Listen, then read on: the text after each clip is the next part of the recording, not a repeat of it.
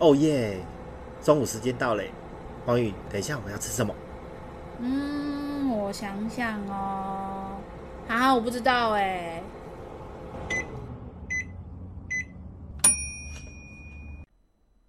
Hello，大家好，欢迎来到企业营养五四三，我是营养师黄鱼，我是管理顾问 Hanson。今天是我们企业营养五四三的第一集呢。是啊，哇，很开心呢，对，期待很久。对我们，我们规划了很久，想了很久的节目，终于录了第一集了。我们会继续录下去。那第一集的话，不免俗的要来跟大家介绍一下我们两个人是谁。嗯哼。那我先开始好了，女士优先。对啊，而且我对你也很好奇。很想要探索一下，探探索。好，好，好，那大家好，我是黄云营养师。那我营养师的工作经验呢，有十年了。想想这个数字有点久了呢。哎、欸，可是你看不出来，我以为你学校刚毕业。哎，这太客，这有点太 gay 掰了，太 too much，too much。没有没有的。之所以会想要开设这个节目，其实是一个不为人知的小秘密。就其实当年我大学毕业的时候，我一点都不想要当营养师。为什么？因为那时候在医院工作的时候，就我们要实习，然后才能考试嘛。那时候医院实习的时候，就觉得哈，营养师的工作好无聊，好像处理行政的事情琐碎，所以我曾经。离开营养师的领域，去服务业做了几年，对，然后但后来又觉得喜欢人的工作并不一定是服务业，然后刚好家里的人也希望我要找一个稳定一点的工作，想来想去，我人生会的东西。好像就大学四年学的营养，所以 所以我就回来就是考了营养师，然后就哎、欸、发现这个工作真蛮好玩的，一路做到现在。可是就我知道的，如果说你学会营养的时候，其实你可以帮助很多人。对啊，在工作上面就发现可以帮助很多人，所以在企业营养五四三里面就希望可以以我曾经是个上班族，现在还是上班族，加上我是一个专业的老外，就是外食族。嗯想要跟大家分享怎么样可以简单，然后就可以把营养这个东西，就是可以兼顾到营养，然后吃得很营养。还有一个很重要就是，大家现在应该都有在吃营养品嘛，嗯嗯。那希望可以教大家怎么样正确的使用营养品，跟大家分享什么是正确的营养观念。哎、欸，我觉得这个真的很重要，因为其实以前我也有买过很多营养品，可是我都是用吞的。然后一次吞了好几十颗，哎，不能好几十颗有点夸张，嗯，但是呢，十几颗是有的。然后每一颗呢，后来我去细算，哎，它的成本也也不便宜耶。对对对，你等于是把，哎，你是把金子往身体里吞。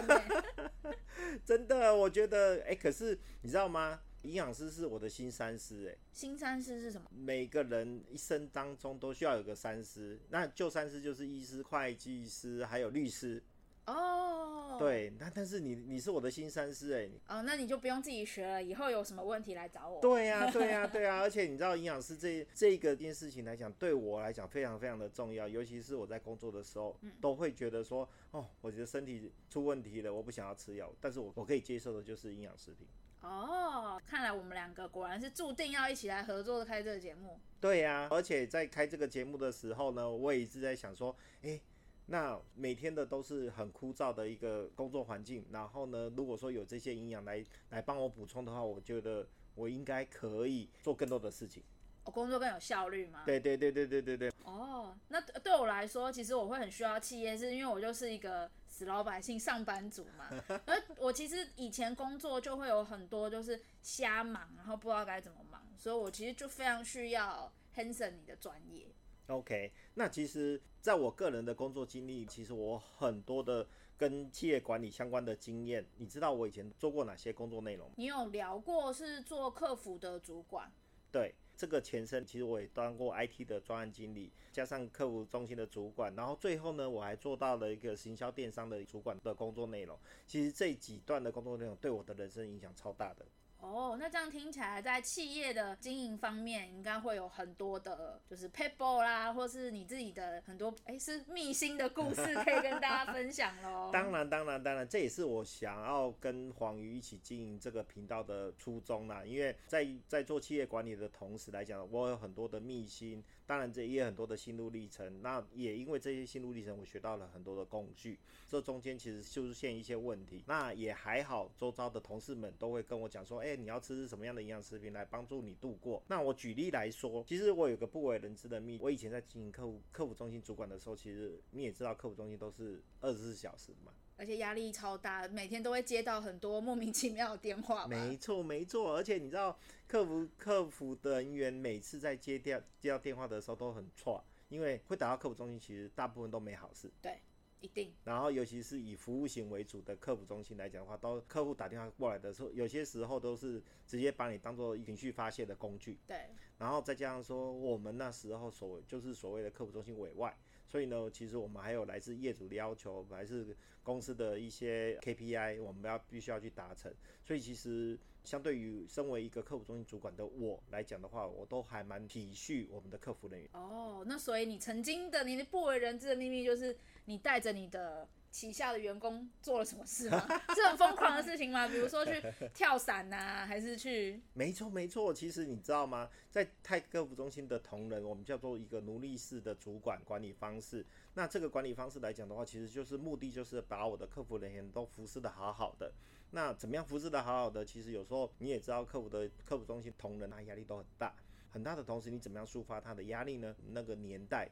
KTV 还蛮盛行的，大家客服人员你知道也女生也比较多，所以他们都很爱唱歌，就去包租了一个二十四小时的 KTV 的一个包厢，然后呢，里面的人员都可以容纳我们的客服人员，大概都可以进来唱歌。嗯，但是呢，他们的主管就只有一位，就是说我有三班的客服人员，但是我一个人就只有一班。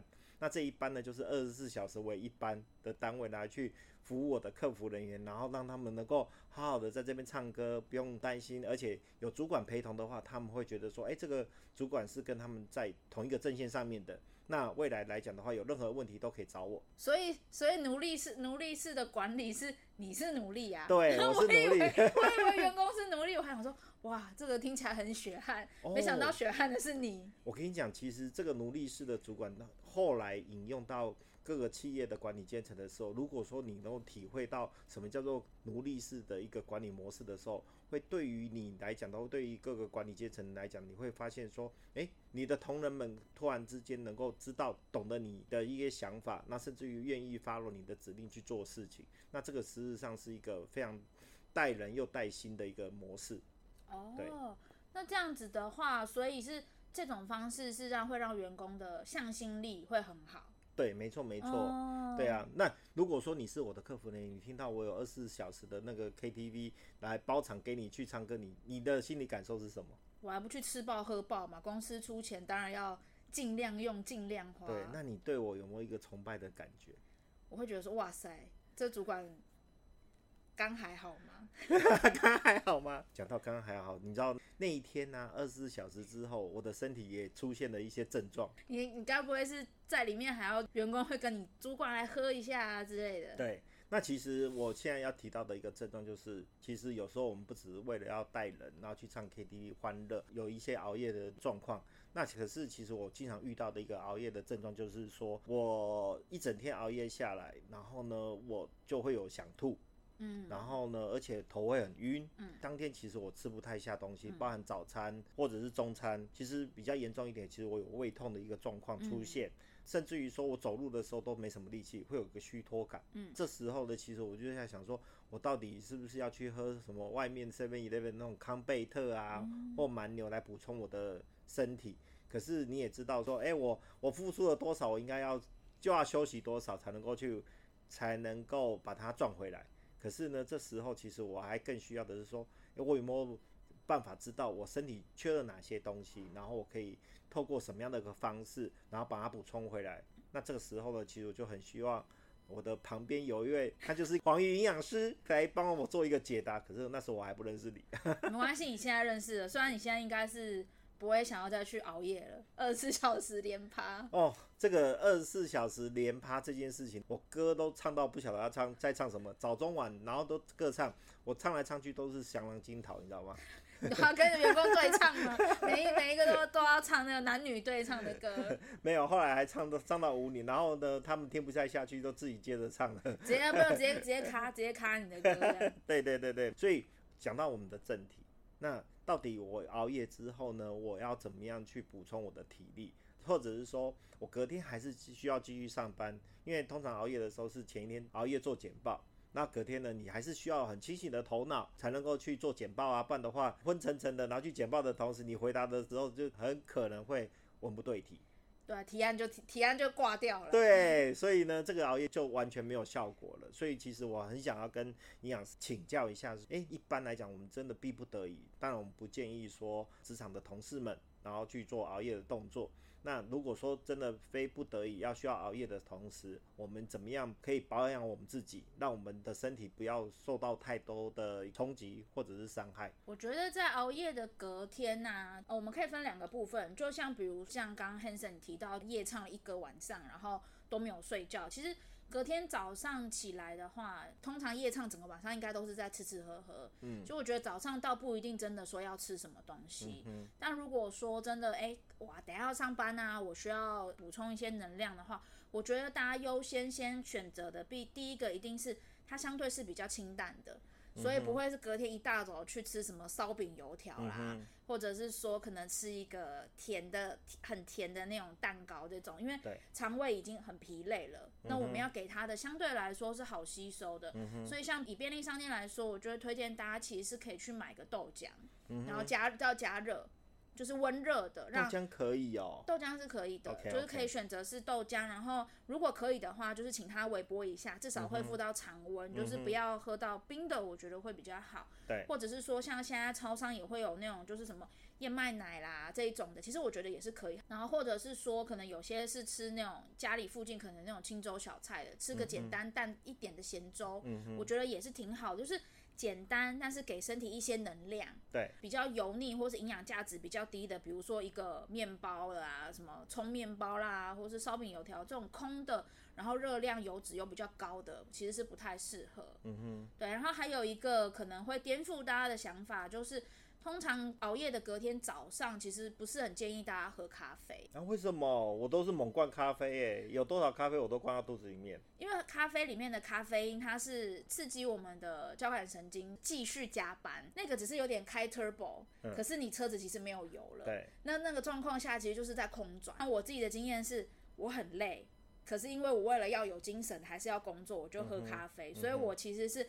非常疲惫，没有精神，但是我也睡不着的状况下工作，对，对，然后甚至我熬夜之后喝咖啡，我隔天整个心悸到会心心脏会跳跳到我会很不舒服，嗯哼，所以如果说是隔天一大真的是需要有提神的话，其实大家倒不如可以把它改成是选择像比如说吃个 B 群，或是像吃姜黄之类一些保护肝脏的，然后接带着提像 Q10 这种的都是可以的，给身体一些营养素，让那个功能可以去启动，而不是给一个双两个加速器上去，但其实你的车子根本都没有油了。诶，所以你刚刚讲的那些什么 Q10 啊，或者是姜黄啊、B 群这些东西，它有机会可以帮助我们像咖啡因一样，可以帮助我们提神，是这样的意思吗？它可以让我们身体的新陈代谢的运作恢复到正常，因为其实熬夜压力会大量的消耗 B 群，嗯嗯，那我们提供 B 群是让我们身体的新陈代谢恢复正常，嗯。那 Q10 是那个我们身体的发电机，就是粒线体的能量的来源。嗯、那姜黄本身的话，它就是有保护肝脏的效果。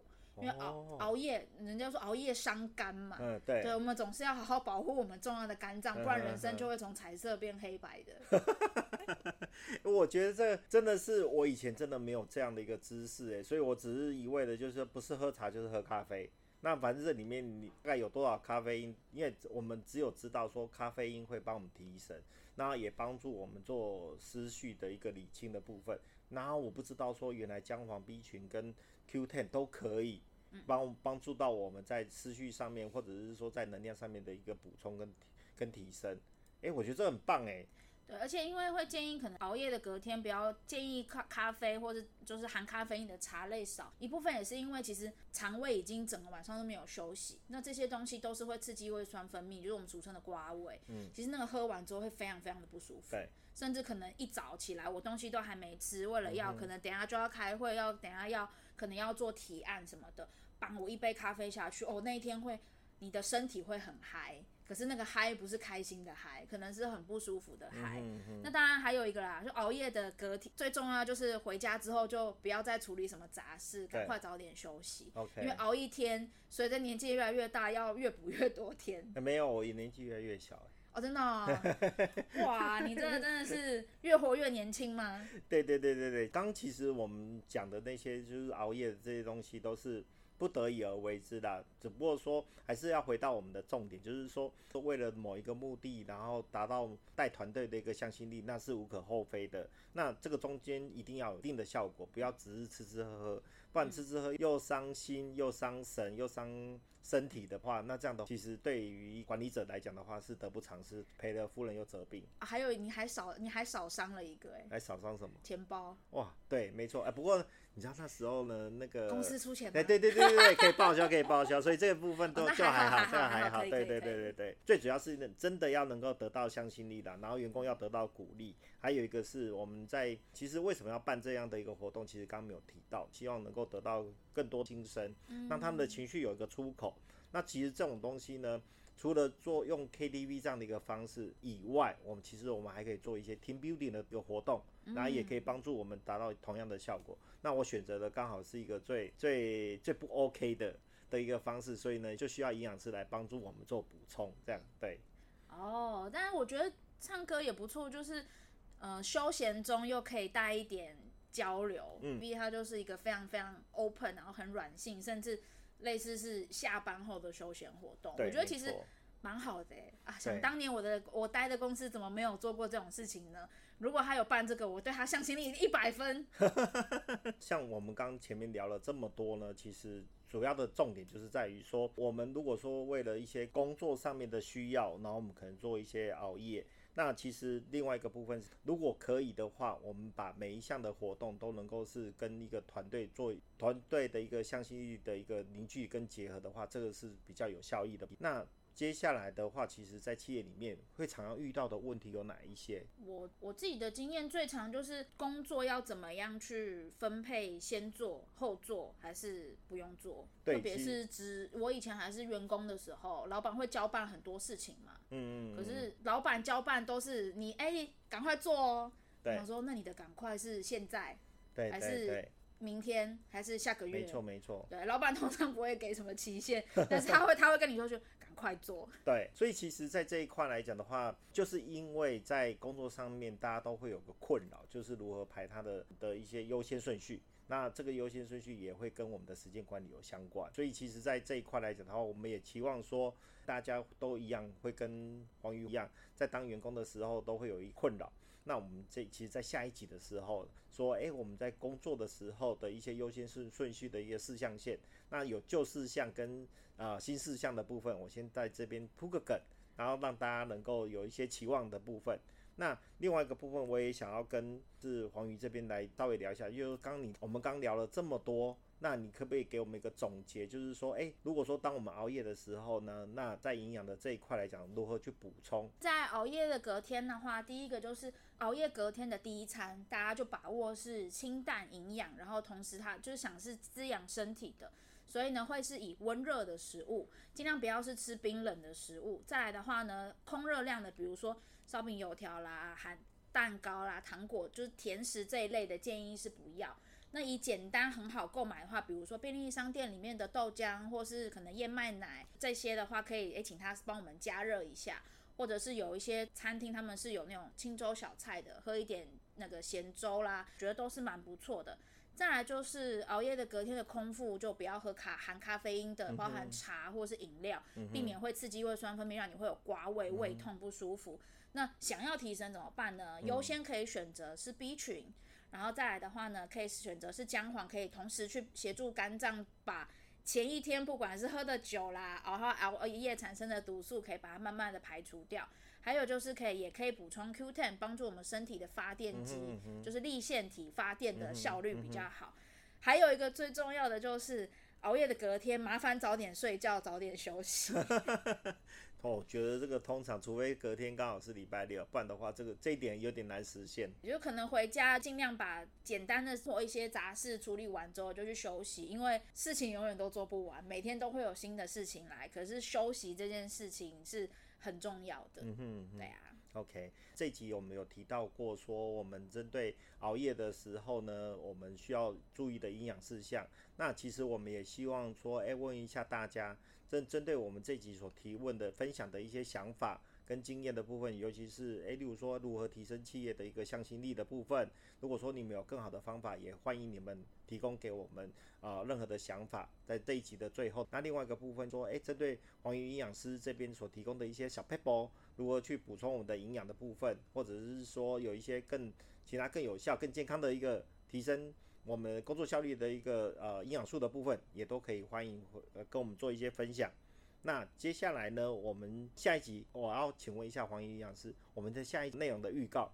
我们的下一集呢，会是我们的企业顾问的 Hanson 要来为大家介绍，刚刚前面有铺梗了，工作顺序的四象限，而且我们不会只有讲单纯的四象限，我们这次要跟大家分享的是新的四象限跟旧的四象限有哪一里不一样。对，下一期的节目中，我会用一些实物的上面的案例来跟大家做分享，期望是好好的把这个四象限的部分可以内化，那甚至于可以应用到自己的工作环境里面。好哦，那我们就下一集再见喽，大家拜拜，拜拜。